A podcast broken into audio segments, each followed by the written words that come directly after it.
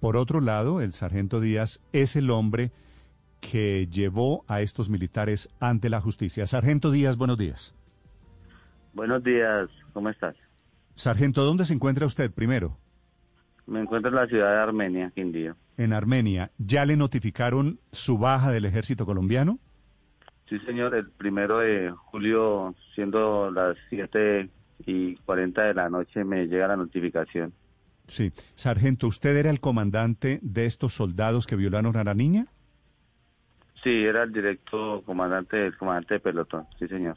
¿Y cuál es la denuncia que usted ha hecho sobre su salida del ejército, Sargento Díaz?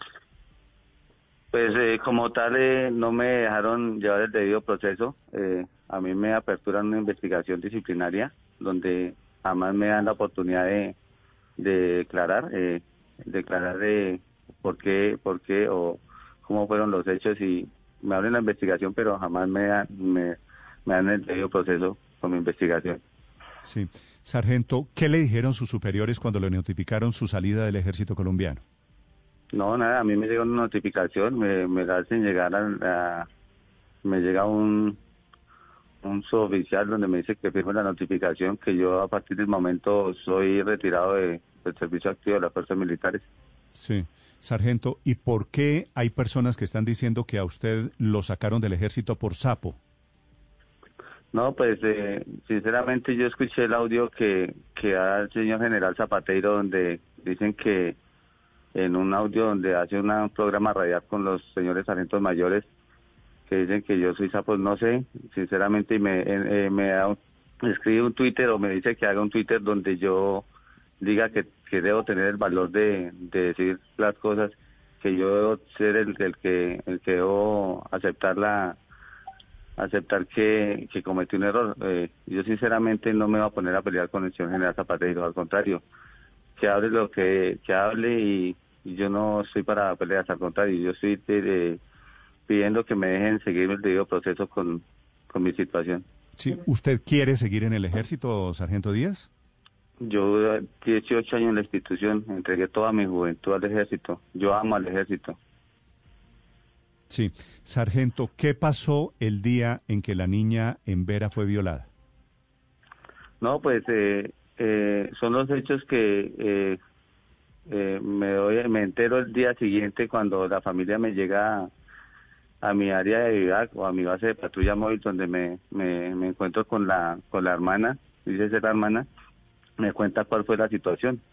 Pues sinceramente ah, en los primeros al, primer momento que me cuenta, pues yo no creo porque son cosas muy delicadas. Lo único que le digo que que me hable con la verdad, que si es así, pues coloquemos la denuncia porque yo no puedo dejar pasar eso. Eso es alguna situación muy delicada y pues en ese momento eh, llamo a Policía de Infancia y Adolescencia que coloco el caso de conocimiento y posteriormente llamo al comandante de mi batallón donde estoy agregado operacionalmente. Sí, ¿durante cuánto tiempo salieron esos siete soldados del batallón, eh, sargento?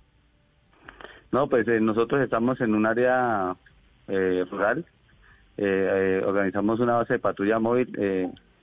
son cosas que al parecer al día de, que hacen la entrevista con la fiscalía ellos dicen que que duraban después de las 20 o 0 horas hicieron cometieron los hechos.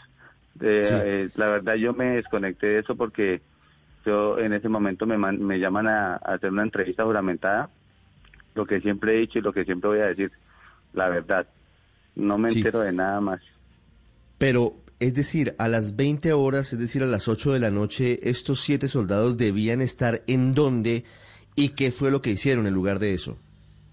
Vea, nosotros, eh, yo manejo un sumario de órdenes de carácter permanente, yo como comandante de pelotón eh, doy las órdenes claras, hago firmar un documento donde ningún soldado puede salir de mi base de patrulla móvil sin previa autorización del comandante de pelotón. Ese documento lo firman ellos con, con, eh, con su firma y su huella. Eh, ellos se saben enterados de todas las órdenes que yo les daba. Todos los días eh, se da orden a los comandantes de escuadra de formar los soldados y hablarles las situaciones que están viviendo el país, todos los programas radiales que, que decía que hablaba mi comandante de batallón, se los transmitía a ellos, como la seguridad, como lo que estaba pasando a nivel nacional con, con situaciones de, de más compañeros de nosotros donde eh, pues hay que tener la seguridad en todo momento y Mm. todos los días se le hablan a los soldados. Son órdenes que uno da y que ellos eh, saben. Eso ellos son mayores de 18 años, como les decía. Ellos no tenían que estar en ese sitio. Ellos se evadieron del, de Sí. la base de patrulla móvil. ¿Qué distancia hay entre ese sitio, entre el lugar donde violaron a la niña indígena, sargento, y el eh, comando, el batallón del ejército donde usted estaba? Pues es una base de patrulla móvil. Eh, cuando llega la, la familia de la niña, eh, me señala porque yo sinceramente, por lo mismo, por no, no de pronto no ir al sitio, por no eh, de pronto eh, contaminar el lugar de los hechos, no, no me acerqué al sitio. Pero llego hasta, hasta la, la hermana me, me señala, con la mano me dice abajo, aproximadamente unos 500, 600 metros donde me señaló ella.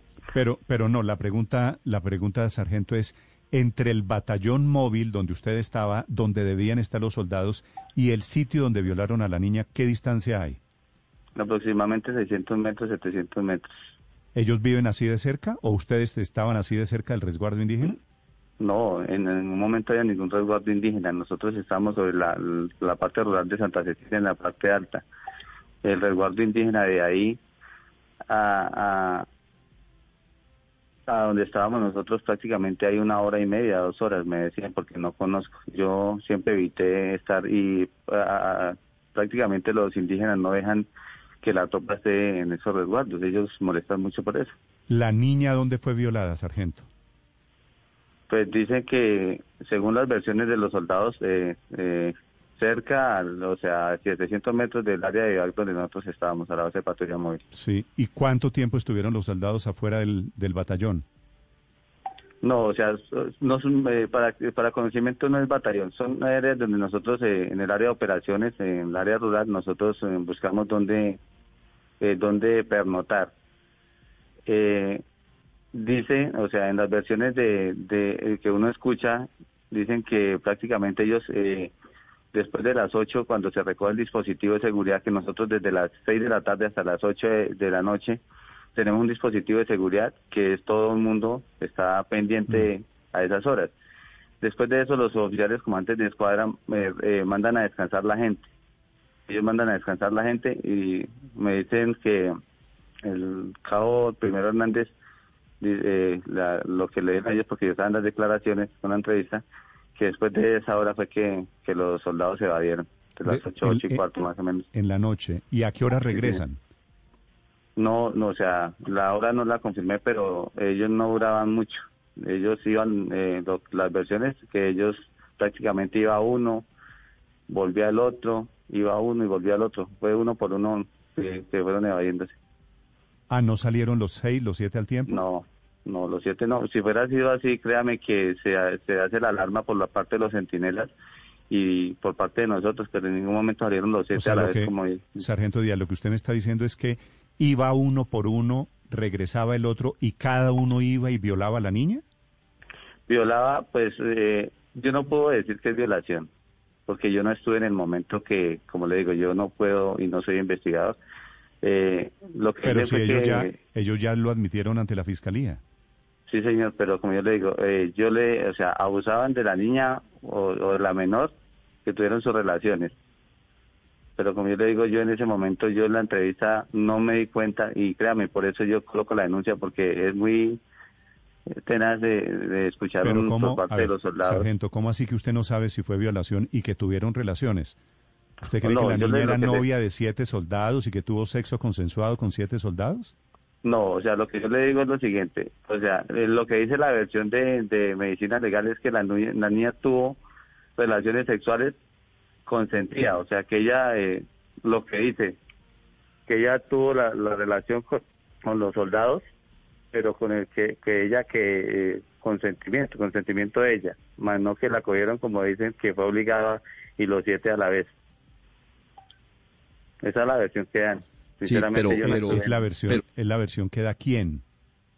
la versión que da la- los soldados cuando cuando hablan hablan allá en la fiscalía. ¿Los soldados dicen que, que la relación fue aceptada por la niña?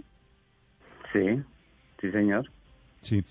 Sargento, Eh, yo tengo, le, soy sincero, yo tengo una versión totalmente diferente, Ricardo, y es que los soldados ya admitieron el delito. Mm, pero, claro, digamos, más allá, más allá de cualquier consideración, sargento, estamos hablando de una niña de 13 años de edad. Eh, más allá de cualquier eventual, pero claro, pero, pero más allá de cualquier eventual consentimiento que obviamente no está aprobado, los soldados mayores de edad sabían y tenían claro lo que estaban haciendo. Tenían que tener claro que estaban cometiendo un delito muy grave. Es decir, estaban violando a una niña. Es decir, aquí no se puede decir que había consentimiento porque, entre otras cosas, una niña de 13 años no tiene la capacidad ni, ni la, posibilidad de decir si está o no de acuerdo con una relación sexual con una persona. por eso, entre otras cosas, Ricardo, es que la Fiscalía les, les tipifica, los acusa de abuso y no de violación, con el argumento de que la niña aceptó esa relación. Sargento, déjeme, déjeme hacerle una pregunta. ¿Esos muchachos, esos soldados que dependían de usted en ese momento, consumían droga, estaban consumiendo trago esa noche? No, en ningún momento. Yo le siempre he dicho, eh, yo como comandante tengo que dar el ejemplo y lo decía, yo soy muy exigente, los suboficiales eran muy, ah, muy exigentes con los soldados todos los días. O sea, aquí en, este caso con soldados regulares uno como comandante tiene que estar es, hablándole todos los días. No sé qué pensarían en su momento. Y lo que dice usted, sí, eh, la niña pues es una menor de 13 años, de 14 años, y por eso, y si fuera una mayor de, de 13 años, 14 años, la misma, yo no en ningún momento me arrepiento de, haberlo denunciado, al contrario, yo creo que hice lo mejor y de pronto por eso me costó mi carrera militar, pues no me arrepiento. Sí. Eh, ¿Usted conoce de o había escuchado de otros casos similares en la zona? Quiere decir, de, de esa posibilidad de que otros soldados hubiesen tenido ya este tipo de prácticas y que estos siete soldados que violaron a la niña en Verachamí hubiesen seguido una práctica que ya se venía adelantando en otros tiempos? No, señor, en ningún momento. Yo llego y hablo con la población civil, eh, me identifico como comandante, como nos, lo enseñó el comandante del ejército. Uno tiene que, como el comandante del batallón, identificarse como comandante del ejército en el área de operaciones. Yo me identifico en todo momento, eh, eh, hago mis registros ofensivos conociendo todo el área, pero jamás escuché que un caso de esos. No había ningún tipo de antecedentes porque Hace algunos días aquí en Mañanas Blue, uno de los líderes indígenas del resguardo en Santa Cecilia, es decir, al que pertenece esta niña, nos señalaba que hace algunos años se ha presentado un caso similar.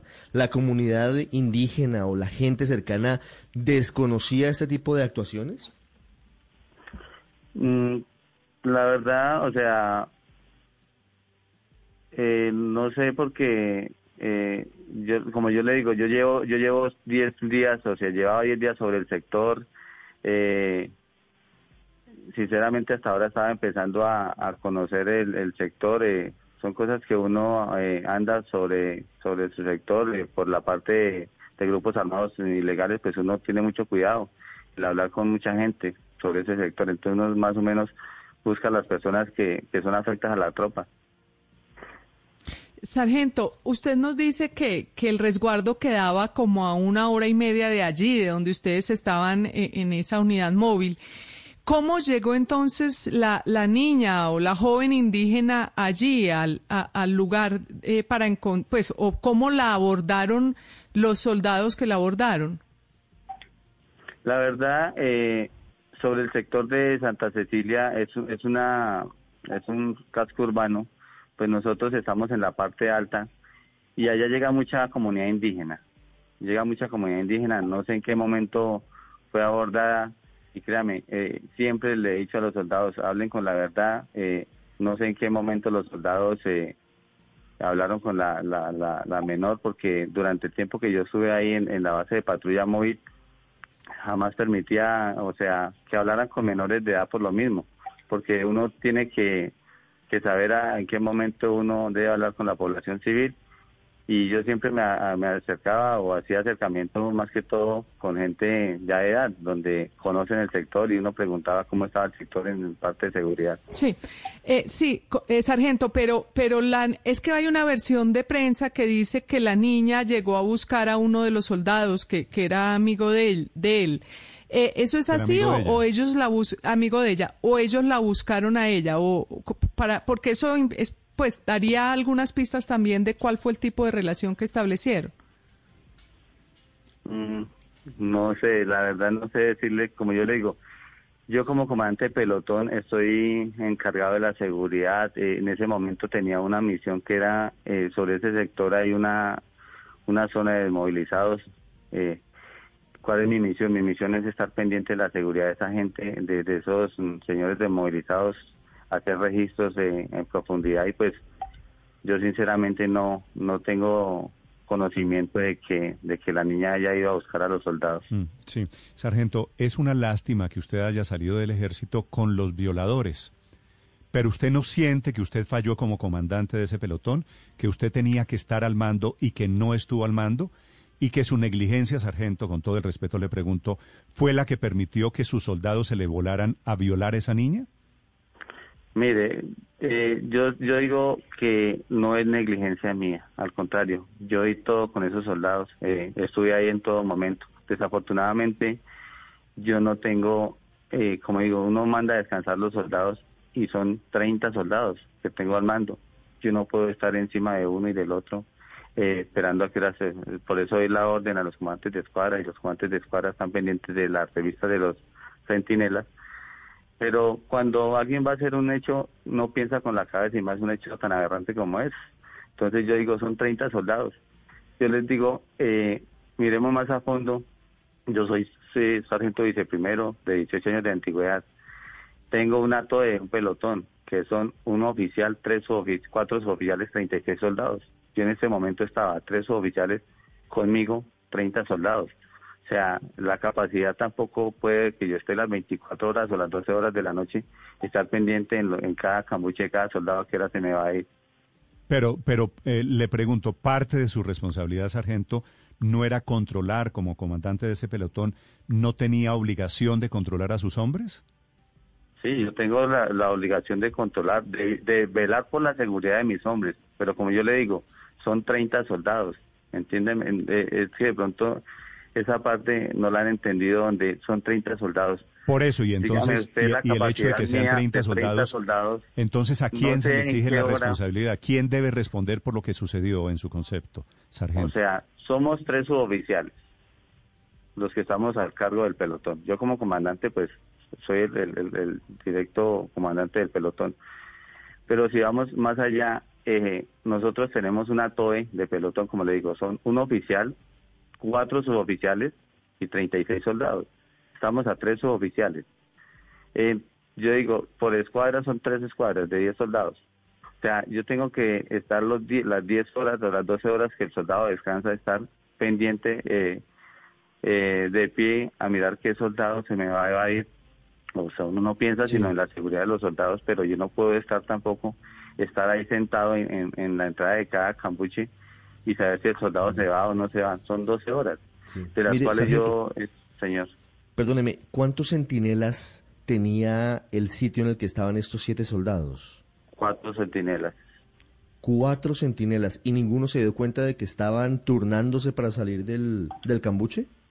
Es que eh, cuatro centinelas es un área, eh, pues si vamos a ver, es un área grande, donde el soldado no, el soldado, créame que mm, se, se evadió, los soldados se le preguntó al centinela, a los unos que estaban sobre esa hora y nadie nos dijo nada.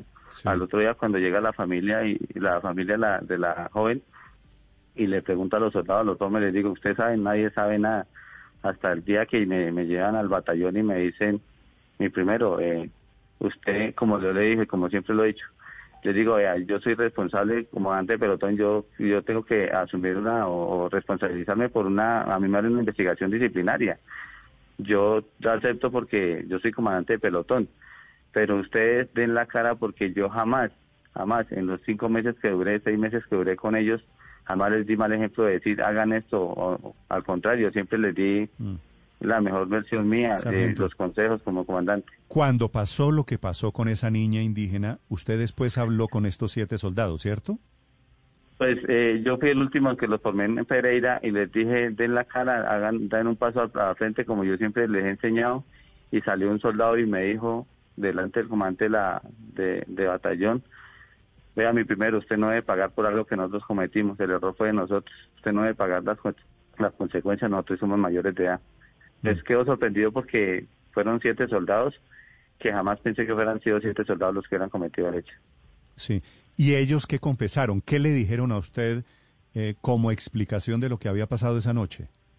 No, pues ellos eh, sinceramente eh, decían que por miedo, por pena, no por miedo, por pena al ejemplo que yo les había dado, que les daba pena y que, que jamás pensaban hacer eso, que se les metió algo en la cabeza y, lo hicieron, cometieron sus hechos y asumieron su responsabilidad. Sí, ¿la responsabilidad de qué, sargento? De, de estar con la menor de edad. De ellos dijeron, no, pues mi primero yo, yo, yo salió el primer soldado y me dice, mi primero, usted no tiene usted no tiene la culpa de lo que nosotros eh, hicimos. Por eso, pero quiero, quiero saber qué fue lo que ellos hicieron, qué es lo que ellos le aceptan a usted como su superior. Eh, me dicen, vea, mi primero, eh, nosotros estuvimos con, con la jovencita, eso fue lo que me dieron. Términos, estuvimos con la joven y estuvimos con la joven y usted les preguntó cómo, por qué o qué fue lo que sucedió? No, sinceramente yo ahí quedé eh, sin palabras porque no pensé que me fueran a salir siete soldados y más pues como yo le decía, yo le dije cuántas veces les dije a ustedes, cuántas veces se le hablaba todos los días y yo de ahí, se los de, por lo forma comandante de, batallón, yo quedo, sinceramente se me salen las lágrimas de la tristeza porque no pensé que, que me fueran a hacer eso y más soldados que yo tenía. Sí. Eh, sargento, le hago una pregunta de un par de personas que están escribiendo diciendo que, es una versión que hay en redes sociales. Yo quisiera preguntarle si, si esto es cierto. Ramiro, este señor se llama Ramiro Villamil, y una cuenta que se llama Tirador en Silencio. Tirador en Silencio, pues después de, de un regaño, de, una, de, una, de un insulto, mm. dice, la indígena no fue violada, ella y su madre ejercían la prostitución. Y este señor Villamil dice que hubo un preacuerdo monetario entre los señores del ejército y la familia indígena. Esto que, están, esto que están diciendo, ¿de dónde sale esa versión? Jamás, jamás, eh, eh, como yo le dije desde el primer momento, que yo que la familia me da a conocer el caso, yo lo que hago es avisarle a la Policía de Infancia y Adolescencia y al comandante del batallón, jamás. No tengo dinero para ponerme a, tapar un hecho, como yo le digo, si me tocó, pues me cuesta la carrera. Tal vez, tal vez no me entendió, Sargento Díaz. Lo que están diciendo estos oyentes es que la, la niña violada por los militares, abusada por los militares, recibía un, un dinero, ella y su mamá, por los militares. ¿Eso pudo ser cierto? La verdad, eh, no, lo como yo le digo, después de que los soldados se los llevan a la entrevista, yo me desconecto totalmente de estos muchachos, no, no, no tengo la, o sea, no tengo, ¿cómo decirle? No, no sé si fue así o no fue así. Sí. Sargento, ¿quiénes son estos siete soldados? ¿Son soldados campesinos? ¿Son eh, soldados, regulares? Eh, ¿En qué momento se, se reclutaron? ¿Usted sabe un poco la historia de ellos? ¿De dónde son? Bueno, eh, yo como comandante recibo este, este pelotón el día 22 de, enero en el sector de, en, el batallón de Manizales, batallón de Ayacucho. Esos soldados, yo llego trasladado de, del Caquetá, llego trasladado, se, me, me, presento en el batallón de alta montaña número 5 en el Vamos 5 en Genova, Quindío, me dan la orden de, recibir ese pelotón. Esos soldados ya venían de un entrenamiento una instrucción, eh, ya habían salido a su permiso, los recibo, les, como les digo siempre, les, les les dije, mi misión con ustedes es sacarlos como los recibo, en buen, en buen estado, que, que no me les pase nada, darles su bienestar. Eh, sabía o sé que hay soldados de Armenia, la mayoría de esos soldados son de del Quindío. Hmm.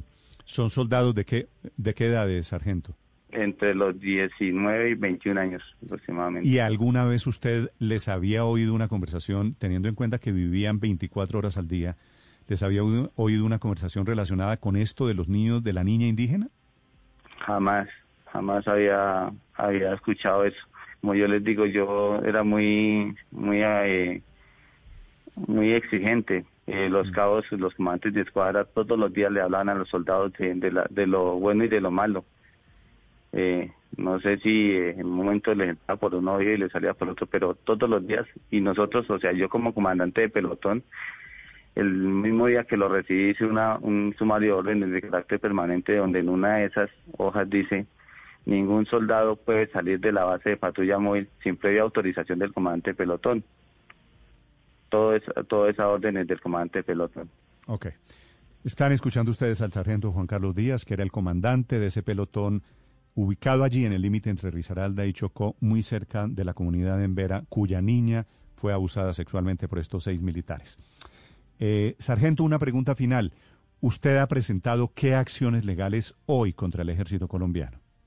No, o sea, como tal, eh, o sea, eh, a mí ya me destituyeron del ejército, eh, pero no me dejaron hacer el debido proceso, me han violado el debido proceso como, como comandante y en ningún momento me dejaron eh, hacer declaraciones. Sí. ¿Y esa es su queja, que le violaron el debido proceso? Sí, señor. ¿Pero usted ha presentado una demanda o planea presentar una demanda? Pues eh, eso estoy hablando con eh, mi abogada porque tengo una, a mí me apertura una investigación disciplinaria pero eh, esa investigación disciplinaria me la pasan con procuraduría por el por, por el caso de, de la menor.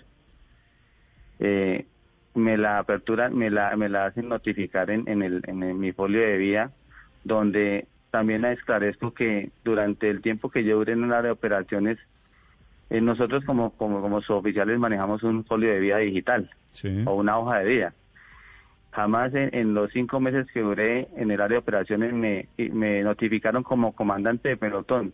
Vine a recibir una notificación como comandante de pelotón el día 25 después de que suceden los hechos.